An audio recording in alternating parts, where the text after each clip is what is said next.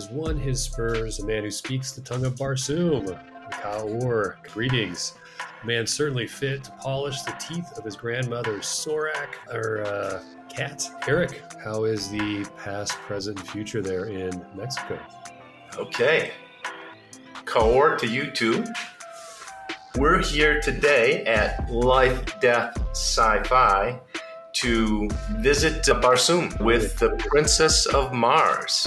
Edgar Rice Burroughs has given a vision of what it was like in 1911 to think about what it would be like to go to Mars. Yeah, what what an imagination! Good adventure. I, yeah, I, loved it. Yeah. I, I, loved it. I, I I like all of these kinds of outrageous, over the top, fun kind of adventures. During the story, I think probably thousands of Martians perished in battles that ensued. Lots of battles, lots of romance, uh, version of romance, tension Tension. But at the end, there was an egg. They laid an egg. Spoiler alert. the book was not an egg. This, this was good fun. I, a nice reprieve from it's so fantastical, and uh, in that way, maybe a nice escape. For me, it was a lot of escapism from the world today, and, and so many of the other works that we read in season one dystopian and dark and had me worried about this planet. This was a nice escape to another planet. Yeah. Uh, a Pulp Fiction beach read, one of those stick in your back pocket paperbacks that is probably going to last forever. Should we talk about how he gets to Mars? Because that's interesting. What do you think? I was with my class on a field trip hiking up. It seemed vertical to me, but I'm sure it wasn't uh, hill to get to the Bat Cave. And then I had to turn and squeeze through to get in. And by that time, my palms are sweating. I'm, I'm just trying not to breathe in too much of the guano fumes. That's where I was when uh, John Carter was escaping his uh, pursuers and entering the cave of transition. I don't know what we call this cave. He was looking for gold too, but he was escaping at that point. We find John Carter, our, our, protagonist there. This is not the very beginning, but it's the beginning of the manuscript that he left for his nephew. Uh, so Uncle Jack here, yeah, John Carter is in, in Arizona with his friend, a fellow prospector, and fleeing some Native Americans there.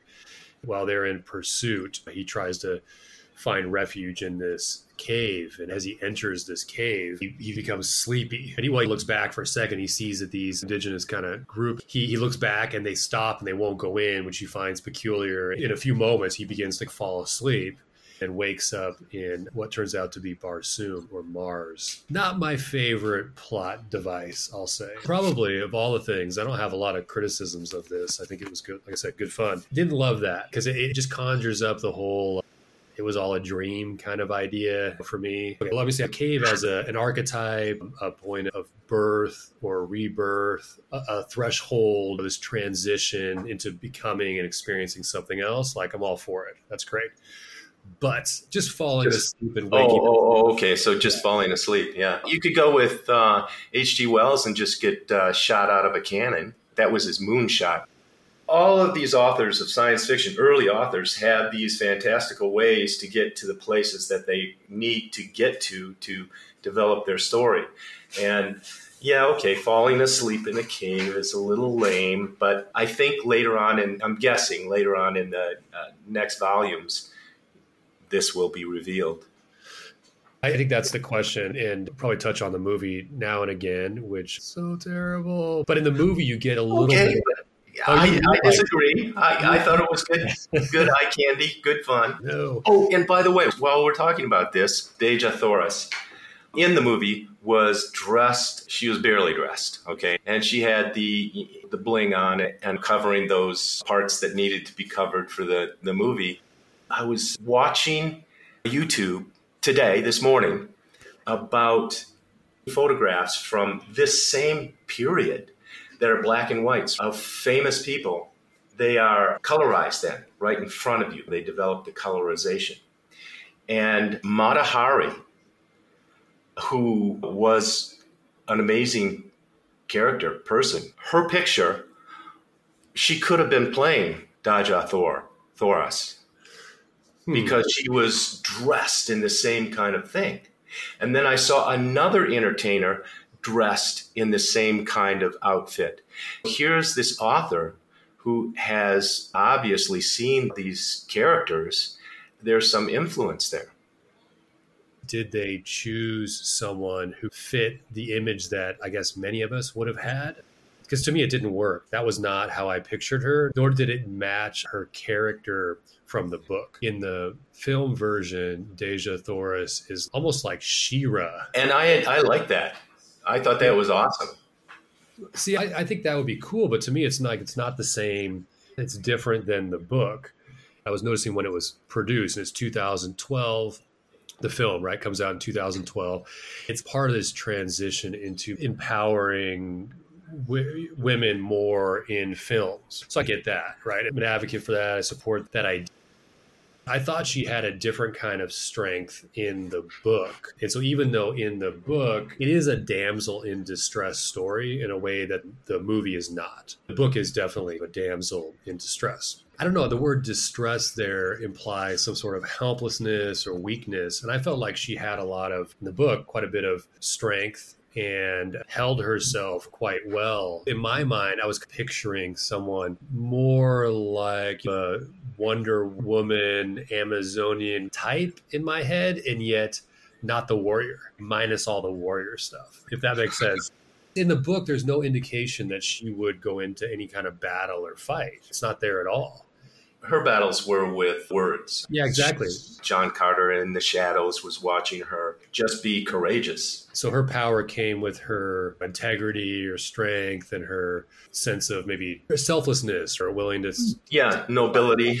You know, this noble, stoic kind of type, not a warrior in that sense, only through, like you said, through words and maybe politics. I don't know. I just didn't like that that change in the film version because it just makes it such a different plot to not have so much of his motivation in the book of Carter's is about trying to save her and return her to her kingdom. Um, it's amazing what a hundred years of social change will do to a story. That story was captured again at a hundred years, and and somebody said, "We can do this, and we need these changes." Though, interesting. Yeah, actually reminds me of uh, something I was just listening to yesterday. It's uh, another podcast by it's Malcolm Gladwell's uh, revisionist history, and he's doing a series right now on the Little Mermaid, and he was talking about all, all the problems with the, the, Disney version of the Little Mermaid compared to the older because they changed things right compared to the older one, and, and the older one is super dark, and Disney attempted to make this version that was has a happy ending and all this but in the end it's so problematic because of a number of reasons but portrayals of femininity and masculinity but also this sort of idea of the villain Ariel? Oh no that but she like a squid or octopus like character or something? But she creates this contract that's binding, but she creates it with this minor who's not of age, and it's this all binding contract the only way to destroy the contract is for her father to kill her. Of course, he, he impales her with his this ship. There's this whole phallic image of this male violently killing the woman who's created the contract for the daughter who could escape. You're right. It's interesting how um, things change like that. Yeah, the context begins to affect the. I guess the re envisioning of something in a way. You can also look at this Mars thing, which is our theme, which is life, death, sci fi theme for this season. Mars now, with our technology, is totally different. Whereas John Carter got his kind of superpowers from the atmosphere of being on Mars uh, made him different than others. Now we have our vehicle. We can land on Mars. People will soon land on Mars. And our movies are like that too. Our, our books are, are like that too. We could talk subgenre. We're talking about a little bit of fantasy and a lot of sci fi. And to me, this is so much more fantasy than it is. Oh, no, I agree with that. I, I agree with that. More fantasy than sci fi. There are bits and pieces of it that I wasn't expecting when I was reading this. This is soft sci-fi, like Jello. This is jiggly, uh, jiggly. It's not hard sci-fi here. I All think right. you just invented a new brand of Jello sci-fi. What would that taste like? Red dirt. Definitely, this would be red. Red cherry Jello. Um, green jello. We get a lot of colors in this book for sure. Well, a genre that Burroughs really, I think, invented the planetary romance this subgenre of the sword and planet. So it follows the tradition of the sword and like the knight's tales, the sword and the dragon. There's some hero who's got a sword in medieval type stories. Justice. Yeah, often a damsel in distress. And here he's taken the elements of that and transported that to another planet, which is part of what makes it so fun, but also a bit of fantasy. So much fantasy there. What are our sci-fi elements here that kind of ground it in, in sci-fi?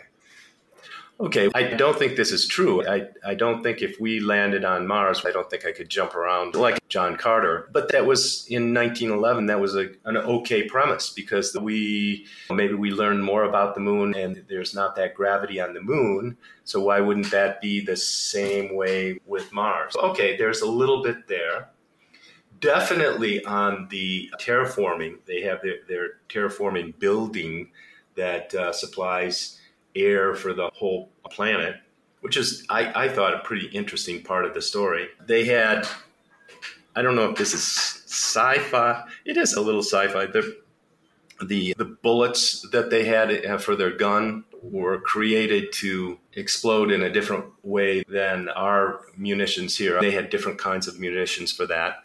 And well, let's yeah, let's dig into that. You listed off some sci-fi elements and devices. We always have fun tracking those. At least I do. And so, two things you mentioned there. One, I think they're radium bullets. So they have these, you know, a long history of all these battles. There have been some warring states, which is another medieval-like element here. These warring states. Definitely. They have these weapons that shoot these radium bullets, and when they battle at night, they're shooting these bullets and when they're exposed to daylight, they explode. This is another element. They have the fourth ray or the seventh ray. I can't remember what it is. The eighth, different, eighth yeah. the eighth ray. They have different rays coming out of the spectrum that we know about, but uh, Burroughs invented a couple extra. And these rays are the ones that uh, really make a difference. Uh, yeah, they're able to what harness those or control those so they can fly their ships. Fly their ships. It's like an energy source, right? Yeah. I guess that falls into the soft sci-fi because the science there doesn't hold up based on our, our knowledge today. So uh, jiggly. yeah. And just to go back to the terraforming moment, because we find out two thirds of the way through, John Carter is making his way to save his woman he stumbles across one of these atmosphere plants. I envision this like something out of Game of Thrones, and I, I, meant to look up the, the name of that tower, but there's the scene where it's a man with no face, or there's one later where Khaleesi is trying to retrieve her dragons, and she's circling around and then just disappears and enters in. One of my favorite. Yeah, her backup friends are saying, Where'd she go? Where'd she go? Yeah. Again, fantastical in that sense because as he's welcome in, but this older uh, I don't know welcome, he, but he, he was well, let in. Well, yeah. seemingly welcome. It seems all like he's being welcomed. And this guy's very kind of hospitable. He's strange because he's painted red as if he's a part of Helium, yeah. but he's also wearing all of the ornaments of the Tarks, his green. I, I say bling, but okay, ornaments, armor, all the Tark bling, and so it's strange, right? He's got his Woolas with him, his pet one of my favorite characters. Okay. Absolutely. And, and so he's strange, but he's led into this plant, and we discover that's where this old, almost like a monk like character, like a Tibetan monk or something, he's taking care of this plant, this solo uh, task. Just so, one guy. Amazing. There's two on the poles, and they're producing the atmosphere where it becomes livable, which is key in the end. We'll come back to that. But wait, I have to stop you there. There is a another movie about Mars that Arnold Schwarzenegger was in. Oh, Total now, Recall. Yeah. Total Recall. Yeah. And and that seems they copied that from Edgar Rice Burroughs, that whole idea. I was thinking of that scene where the well, the uh, end too. Yeah, the end. Yeah, where they kicked in the, the machine, the ancient machine, to uh, save the planet and the people. That so totally fits with Edgar Rice Burroughs because, as far as I can remember, all of the buildings, some of the technology, for sure, that building we're talking about uh, that terraforms was all ancient. To these people, it was built by the ancients, still working, and we don't know how to build them anymore. That's the idea I got. Yeah. Okay. So uh, using this stuff. I think that's one of the threads or nodes, pathways I'm really interested in exploring here. So I start thinking more about not just Mars, but a lot of times with sci fi, there is this connection with the ancient world. And there's questions, people legitimately question that here on Earth. Like, what's the History Channel or PBS series of like ancient oh worlds? Yeah, they're, they're always drawing connections and at the end of the show, you're convinced that we're not alone. They're living among us. Or they left, or they, they came here and, and maybe life started through some, through aliens, or at least they were here a long time ago because we can't explain some of these things. And, and I think there seems to be some of those elements in, in this story, perhaps. I think that's what you're, you're getting at there with the Stargate comes to mind. Yeah. Portals. Oh, and, and maybe we find out that's the case with, um, you know, we, we mentioned that earlier with the movies, but we didn't mention one of the things that's in the movie that's not in the book are these characters that have some sort of stone. It's a device. Yeah. yeah. It's like a, a, compass that will take you to where you want to go. And uh, a super GPS. GPS was maybe something invented here because as he's moving around, he has this directional compass. Right? Yes. So I think that could be an early, maybe the earliest version of some kind of GPS device. So one of many things that maybe Burroughs created here. This is one reason why I love science fiction. It is the birthplace for these attitudes and devices and feelings that we're not alone and we can expand ourselves. Science fiction is a really positive kind of thing. It's the imagination. I think a lot of these things that are real are maybe started with the brainchild and the, the imagination of some science fiction writer. Um, definitely. So, if I'm a science fiction writer, I should copyright the devices that I talk about in my books. Is that, is that what you're saying? Yeah, yeah. copyright. It was a rabbit hole. Okay, so we're in this we're in this plant, and then there's something else that's pretty significant that happens. I think that becomes a motif of stories about Mars. So he's in this plant, and in that moment, I think realizes or at least reveals to us in the manuscript that he's left behind that he's developed this Martian capacity for telepathy.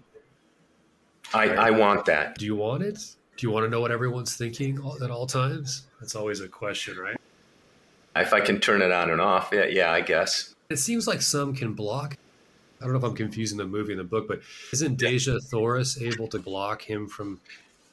In the book, they said that because yeah. uh, they were trying to get uh, some information from her. But I, I, think really all you have to do is, is cover the top of your head with tinfoil. You're safe. Yeah, yeah, exactly. Yeah, bring him into. I don't uh, really believe it. Tinfoil room. Yeah, that just had me thinking about. My mind went to the the boys. I don't know if you've seen that. Yeah, it it's interesting, but it's horrific. It's a horror show. Yeah, it's up there with American Horror Story or something. But no, just the tinfoil image. I think at some point they're in a tinfoil room to try to stop uh, a stop him. Yeah, evil Superman. So he's able to listen to the thoughts of this caretaker of the atmosphere plant and realizes that this caretaker is going to kill him because he doesn't want the secret to get out. So, well, you got to protect the thing that is saving the planet. Yeah, the ancient secret. So he's able to use it to because he knows this, he's able to hear this. He's able, and at that point, he also he tricks the caretaker into explaining the password, the sequence yeah. of is it numbers? I can't remember that to, in order to get through the the door. I think it was like musical tones or something. Oh, yeah. And yeah, the doors were a really cool device in in this story because once they closed, you couldn't tell really that they were doors until the password was given and then it moved back and over There was another one that moved back and over mm-hmm. after you said the password again. Two or three of those doors. Uh, right. Uh, and I thought, wow, that's a, an ancient castle kind of, you know, thing. Uh, yeah, I love that idea. I, I wanted more of that scene. I really enjoyed it. I think that would be a good fan fiction piece or something. Um, yeah. I don't know. As, as, we're talking about, I could visualize like the the Lego set that the atmosphere plant. If there were a Lego version of this, one of the tactics for castles was to let the bad guys, the attackers, in through the front door, and then they close the front door and they find themselves in an ante room with another door in front of them. So now they're stuck in this uh, ante room, and the guys who are defending the castle are on ramparts above and just shower them with deadly force. Huh. And that's one way to yeah, good trick, right? yeah, get your attackers. And I was thinking that was the same thing with the multiple doors in this terraform plan. Yeah, that makes sense to me. All right, we should probably return briefly. I don't know, grab our transportation device, use our astral, was it astral projection? Just don't make me fall asleep in a cave because I, I'm not. That's not going to happen. Like, like with my soporific uh, segue here. Yeah. To go back to the cave and his arrival, I thought that was a, a cool transition. The cool part for me was how we go from the desert of Arizona into this cave. And then he wakes up in a scene that's probably not so different than the desert of Arizona, except it's Mars. It's a different kind of desert. I like that idea. The manuscript is found on Long Island or something, and then we don't go from Long Island to Mars, we go from Arizona to Mars. I thought that worked pretty yeah. well. I, I like that too because it was more of a gentle transition. He didn't know immediately that he was in a different place but very quickly figured it out. And once he arrives, he realized that was fun that he can't he couldn't really walk because of the gravity. Like that kind of imagery for me was uh was some good fun there. I realized he could jump, but couldn't walk yeah. without shuffling, yeah. I think strangely. Yeah. There he meets the Tarks. Yes. What do you think I, of the description I, of those guys?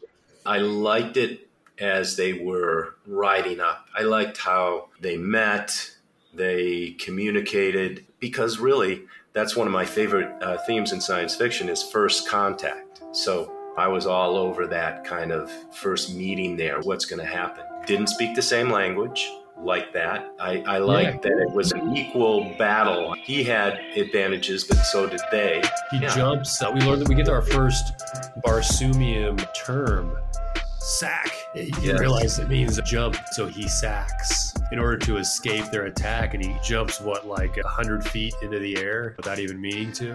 Yeah, um, which is this know, super impressive feat. He's he's a Superman type character there because of this. For sure.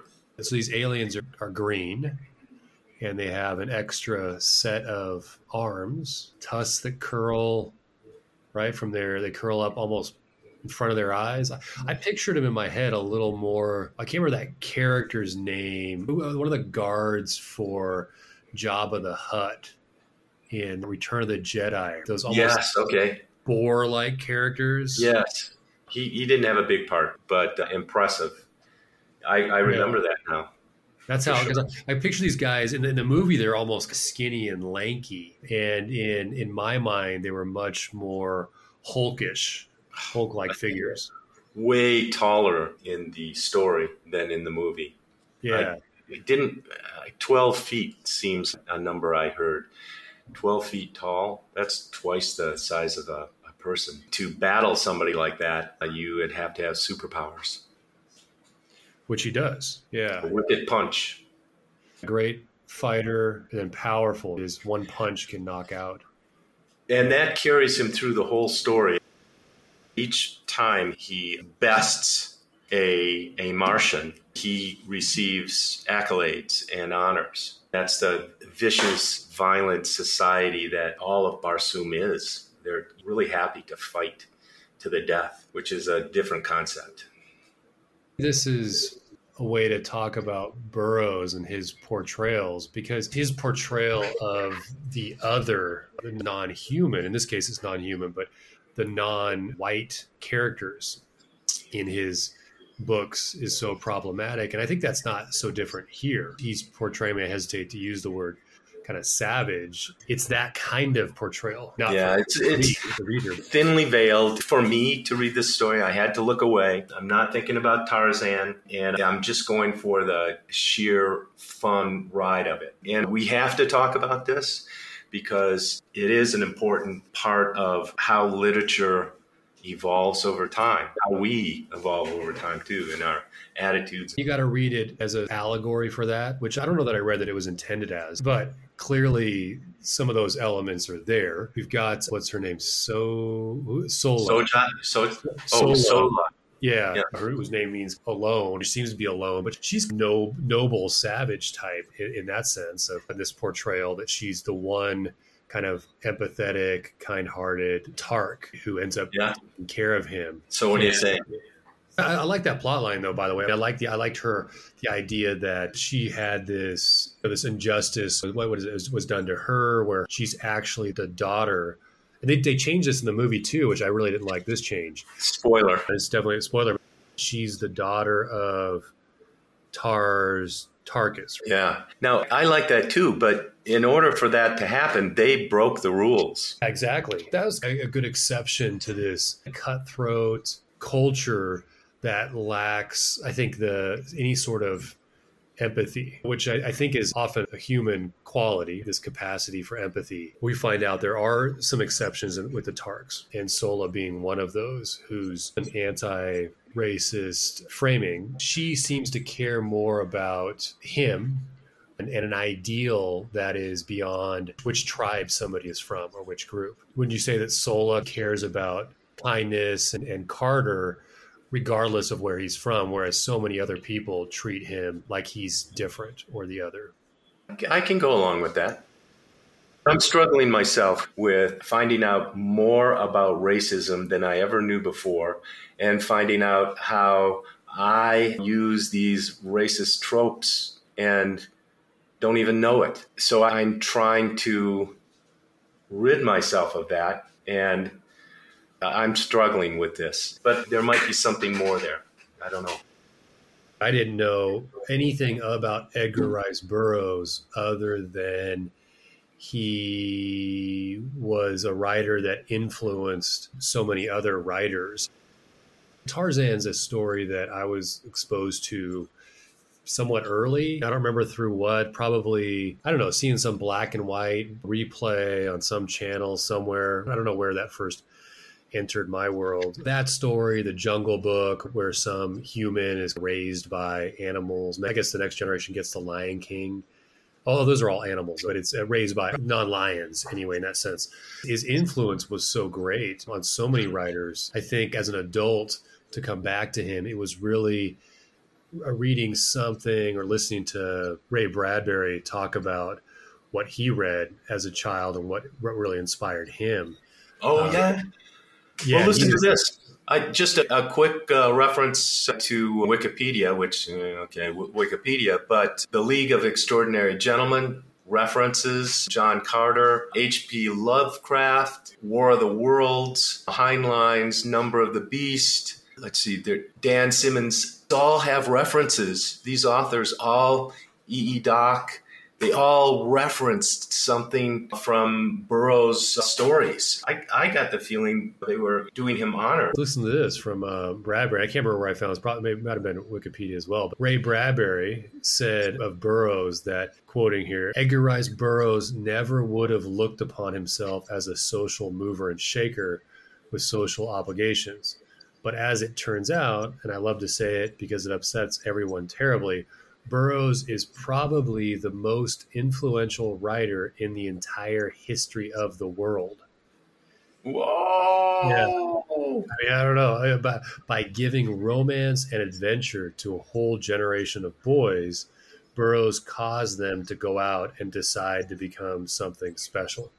Wow. Yeah, it's high praise. Even Stephen King references Burroughs. So if Stephen King does it, then it's got to be it's got to be good. Yeah, I've got another quote here from Junot uh, Diaz. Princess of Mars singularly important in that it innovated the grammar for the American version of the lost world of romance. Yeah, pretty. Say that again. I'm trying to understand it. Uh, a princess uh, of Mars Yeah. is singularly important in that it innovated the grammar for the American version of the lost world of romance. This idea that it's taken romantic tales from, I assume, European, maybe other, say, East Asian romances. I think it comes back to that sword. We're pretty uptight society when it comes to romance. We have specific rules. We're pretty conservative, I Pretty think. puritanical. Yeah, say. Yeah, there. There's the word I was looking for. All the yeah glosses over all the nudity and everybody's naked on this this foreign planet uh, True, yeah true. Except for the bling and the armor that they won from killing others. I was watching uh, YouTube, and there was this show. I don't know who uh, the author was, but what they do is they colorize really old black and white photos and show you more. The, color really does put the portraits to life. Hmm. And there was one of Matahari. I'm thinking that Edgar Rice Burroughs, because it was the same time period, was definitely eyeballing Matahari and thinking, wow, that would Yeah. be a great Dejah Thoris. She was a spy in Okay. one of the world wars. It was early 1900s. It had to be World War One. They put her in front of a, a firing squad at the age of 30. And famously, she shunned the hood that they wanted to put on her and, and she wouldn't let her hands be bound. And she winked at her what a story her- yeah i've never heard that one at the firing it out. squad before Yeah, they wild took her Winks life. we gotta talk about woola I have two pugs at home here, and can uh, that. Woola Yeah. is, is Um, definitely pug like. i thought that was good fun i like woola faithful pet keeps returning that was such a sad moment when he sends woola away spoiler reunited which is wonderful and uh, saves him a number of times Yes, the Lassie moment was there for Mula. The way that uh, John Carter tamed his horses and his dogs, his animals, was pretty interesting because the author spent time explaining that process because the horse-like creatures that they rode and the Right. dog-like creature, the Mula, were all vicious and mean. a brute force there. It's dominating through a kind of empathy or understanding of the horse, that kindness, which is well, one of the nice things that emerges from this story is that he, he really, in the end, teaches Tars Tarkas friendship. That, yes, that's a great. that was a um, big thing. It's one of the themes that I appreciated. A lovely story there. One of the things that I didn't like about the movie was because they're immediately sort of friends and there's this banter and that was fun. Like I, I loved him. I wish he'd, he'd called him Virginia in the book. I think that's so funny that he's like Virginia and he keeps calling him that. It's hilarious. But we get this real development Yeah. of friendship that's not there. Like they're full of animosity early on in the book. And by the end of the book, they're sacrificing each other's their lives for the other. Neither perish, but they're willing to do it. There's a willingness there. I, I just think that's uh, Jump into the fight to, uh, you know, defend.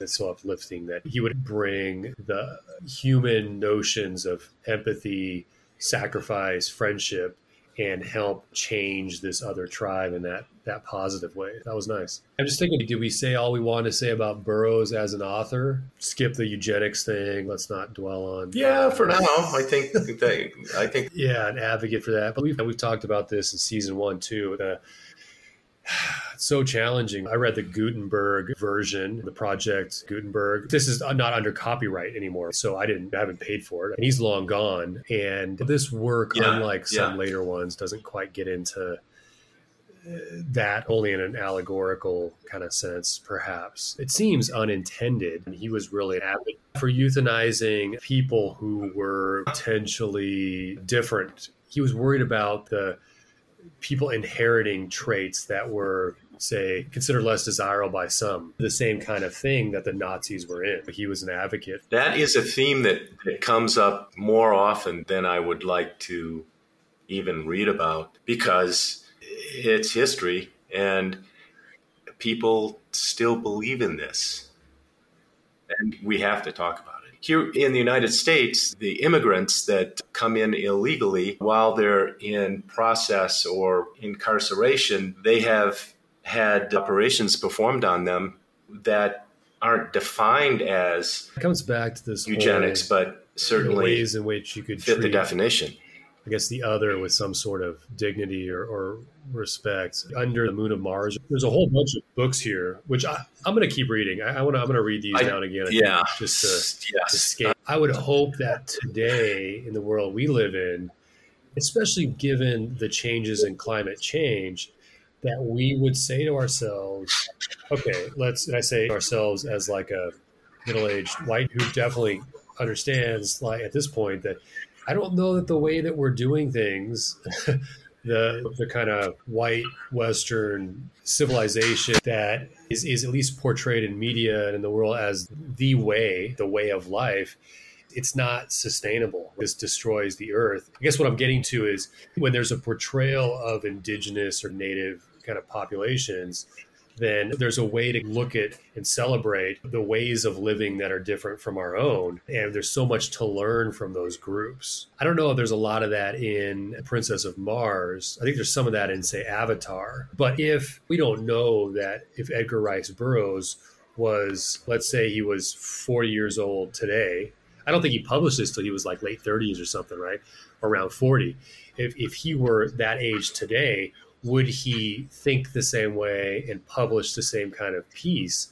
I don't think it would be exactly the same. Probably not. That's a really good way to look at it. To be clear, I don't think either one of us are making any excuses for just wrong thinking, yeah. even if it's 100 years ago. We're changed now and we know better. I think what you're saying is if Burroughs was, if he went into a cave and was transported into the future. Oh, well, um, that's yeah, I think if he were write, no, that's a good that's a good point because if, I think he would probably this is huge speculation here, but it seems like he would find a place today in which he could find a home for it in some websites and whatnot where he could publish probably more easily today. If he could publish himself, he wouldn't. The LA Times would not stop the publication of his problematic thoughts if he were to be teleported to today as he was at that age. But what I'm saying is not to excuse, just trying to be conscious of the context and to be critical of the ideas and him, not as an excuse, but just to say, have some sort of empathy that if he were raised today could turn out differently. He grew up in Chicago, I think Oak Park,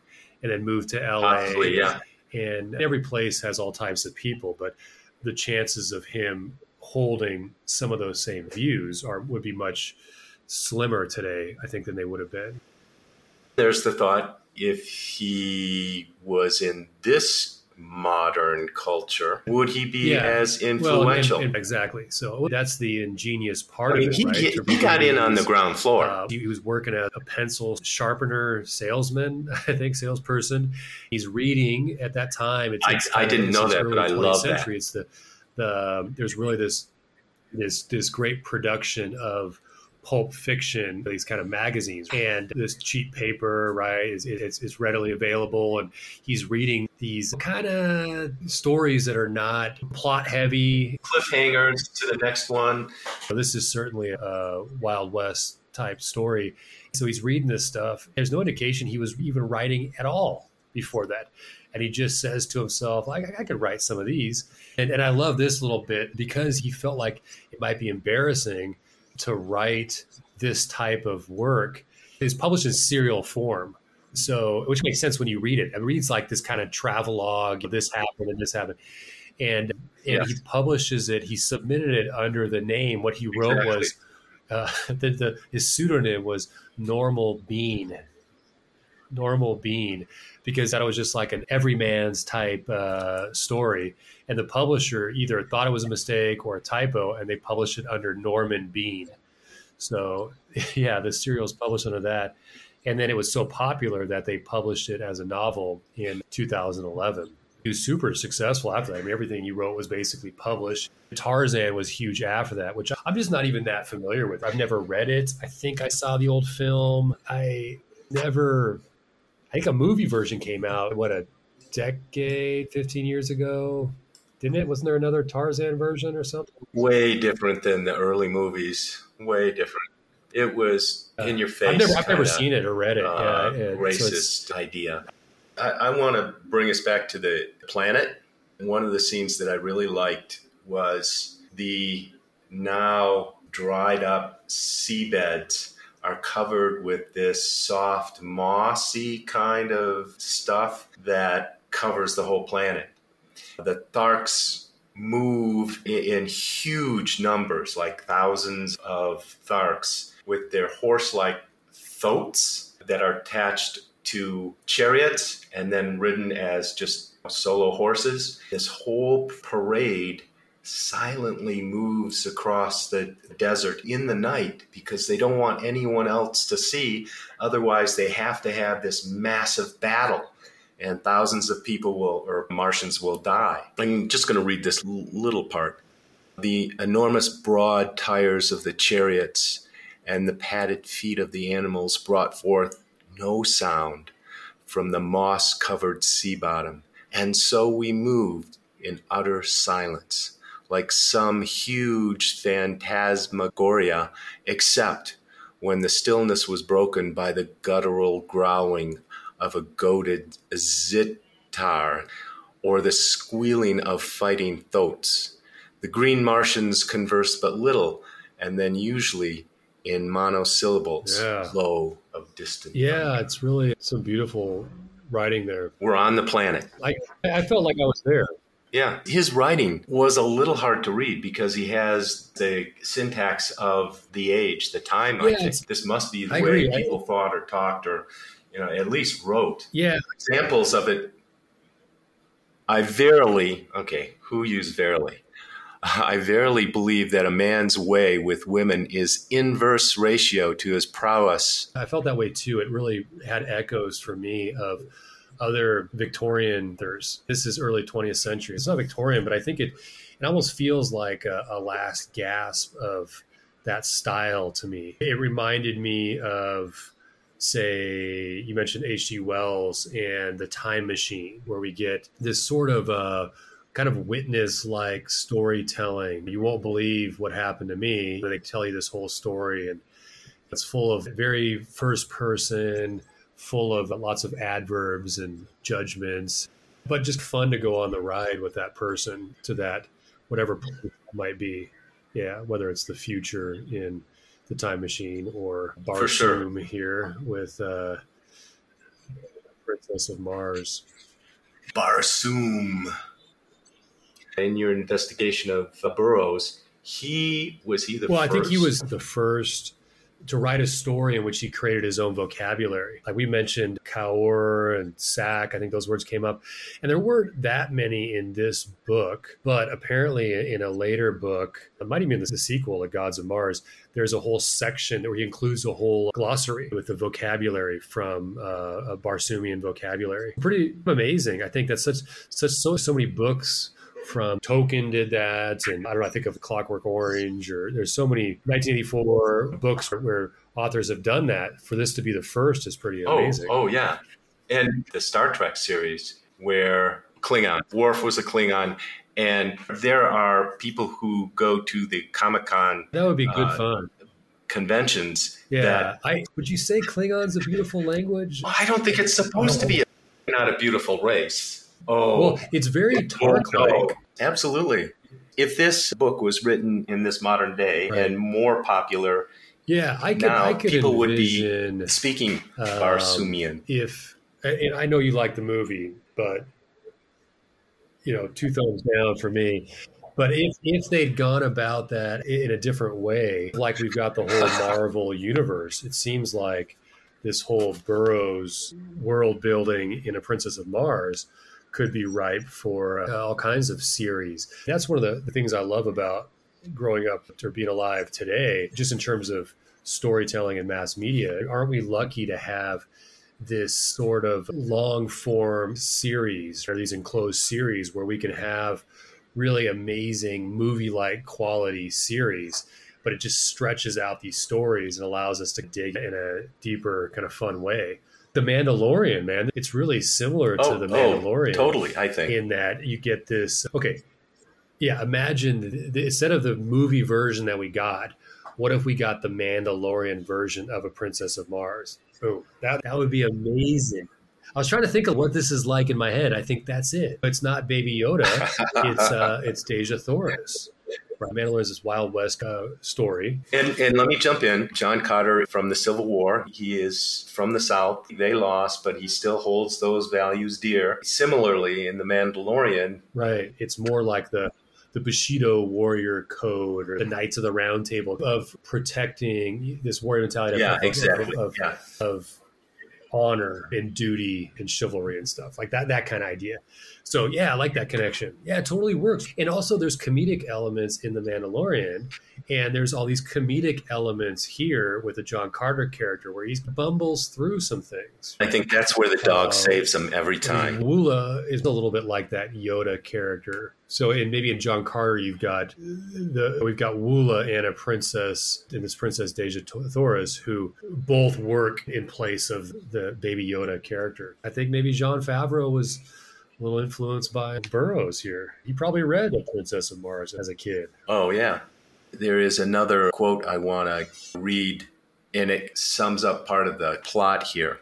John Carter has made a proposal, he said, addressing the council which meets with my sanction. I shall put it to you briefly.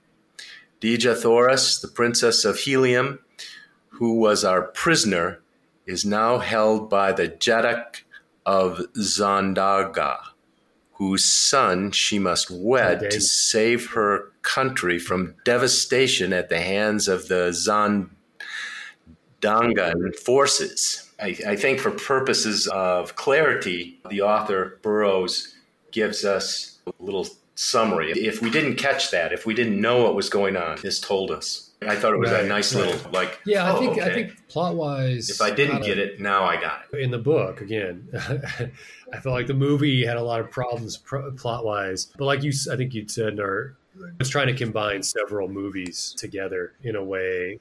I think it's just always a, several books into one movie. It's yeah. so hard to be successful at doing that. I don't know if I could think of any examples of several yeah books going into one movie and that working out very well plot wise yeah because you're always going to miss something. Bradbury speaks to this with uh, we'll have to talk about which one we're reading next. I know we've got martian chronicles on our list and his is also a very imaginative kind of version of this. Just so kind of beautifully written. Just to grow up in an early 20th century where you think that there could be life on mars it must have been so fun to imagine that Oh my God. The canals of Mars, that has to happen. Oh. And then they have structures that, you know, or mountains or whatever that look like structures. Right. And that oh, was. We're digging me, on Mars.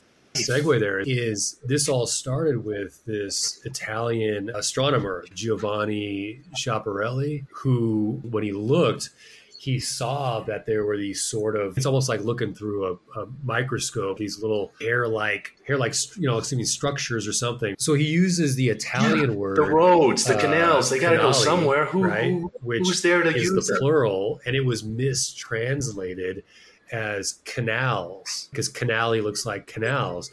Whereas and so people thought when they think canals they think of little streams of water Whereas what he was really trying to say was channels, that they were like these kind of, which is not necessarily full of water, these certain channels.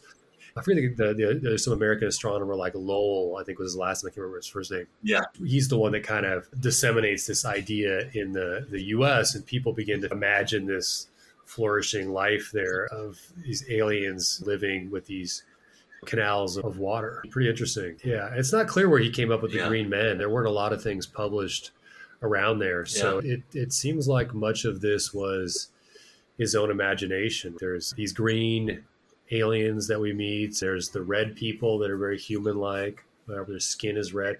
That was one other thing in the movie that I, I didn't quite like, where in my mind, I pictured Dejah Thoris because I just couldn't remember the movie when I read this. I fell asleep in a Beijing theater when I was watching it. It was the plot that was so it was such a schizophrenic the plot was slow and, and yeah, it's full of this action. I just found myself bored by it.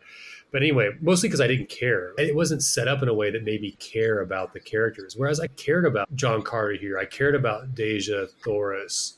And I was curious about it. I, I wanted the slow reveal of things. But anyway, I I was hoping that it would be like Dejah Thoris would be. I don't, I don't know her name in Guardians of the of the Galaxy, who's green. I, I can't remember. I can't recall. Um, oh yeah, her name right now, but yeah, um, I, I, that's I know how who you're talking about. This really beautiful woman who happened to be red in the film. She's got like some kind of red tribalish tattoos on her, and, and she's not red. Like she's supposed to be red. Come on. We've given somebody a lot of Yeah, uh, ideas for a, a remake into a Yeah, series. I think. Yeah. We should- Uh, anything else you're kind of Uh, left with here? honestly, I think we've talked a, a lot about this story and author, but ultimately, it is just pulp fiction. It's a fun ride Yeah, with absolutely. Yeah. bits that Um, make you think. do we want to come back to the ending? And he ends up. Spoiler alert! I don't know if you've got any cocktail chatter. We need to rename that dram chatter when you're sipping your. We haven't read a Brave New World, but what is it? What's what do they? What's what do they take there? A dram? Oh, Oh, what do they Okay, drink in yeah. this in this book? I feel like there were a few things there. I don't know if I noted it. I don't know when you when your Sorak is sitting on your lap and you're sipping your Barsoomian cocktail. What are you going to be? What are you going to be talking about? What what's, what's on your mind? okay. If that was me, I'd be talking about this crazy white guy who Which one? made a lot of noise on the planet and then Jeff, just are you about. Jeff Bezos or Where did he go? What happened? And, Huh? his, and his penis rocket? oh, did you see that NASA that Na- NASA Right. is came out and said they're not really quite astronauts? Um, yeah, I got mixed feelings about that. It requires some cognitive dissonance for me because I, as somebody who grew up and had that little kid dream of being a want to be an astronaut until I realized you you couldn't do that if you were over like five seven or something. There's a size issue there. Although maybe in a private uh, rocket you can, yeah, Like a NASA. roller coaster ride? Um, and so you had to be under like five seven or five eight or something like that. I don't know if that's changed, but that was yeah, definitely the case. I Uh, did not know that. I think definitely in like 20th century. But anyway, okay, so amazing going to space travel. Love the idea. I, I, I mean, I love that. It was amazing. One rocket ride could alleviate poverty for every impoverished person in the United States. And what's he doing with his money? He's taking a joyride to space. Okay, There- I've heard there to- that before. But you don't have to. That's take the attitude. You can't do two right? things I at mean, once. I'd like to think if I had But you can't. uh, that he could do both. Let's say that. I mean, he's got enough money. I'm so increasingly concerned with our own planet. I don't think moving to Mars and do a deeper oh, dive into Oh. Mars and into it. This is not, as I'm sure we'll see when we finally get to the Martian. This is not an inhabitable planet. If our solution, our best solution for our ailing planet is to go to Mars, life is clearly potentially so much better here on Earth. Let's fix this problem. I, want to continue to explore space and try to make contact with aliens and all that, or, or at the risk of our annihilation. But let's do that. Let's just be a little better here in the meantime. One Death Sci-Fi.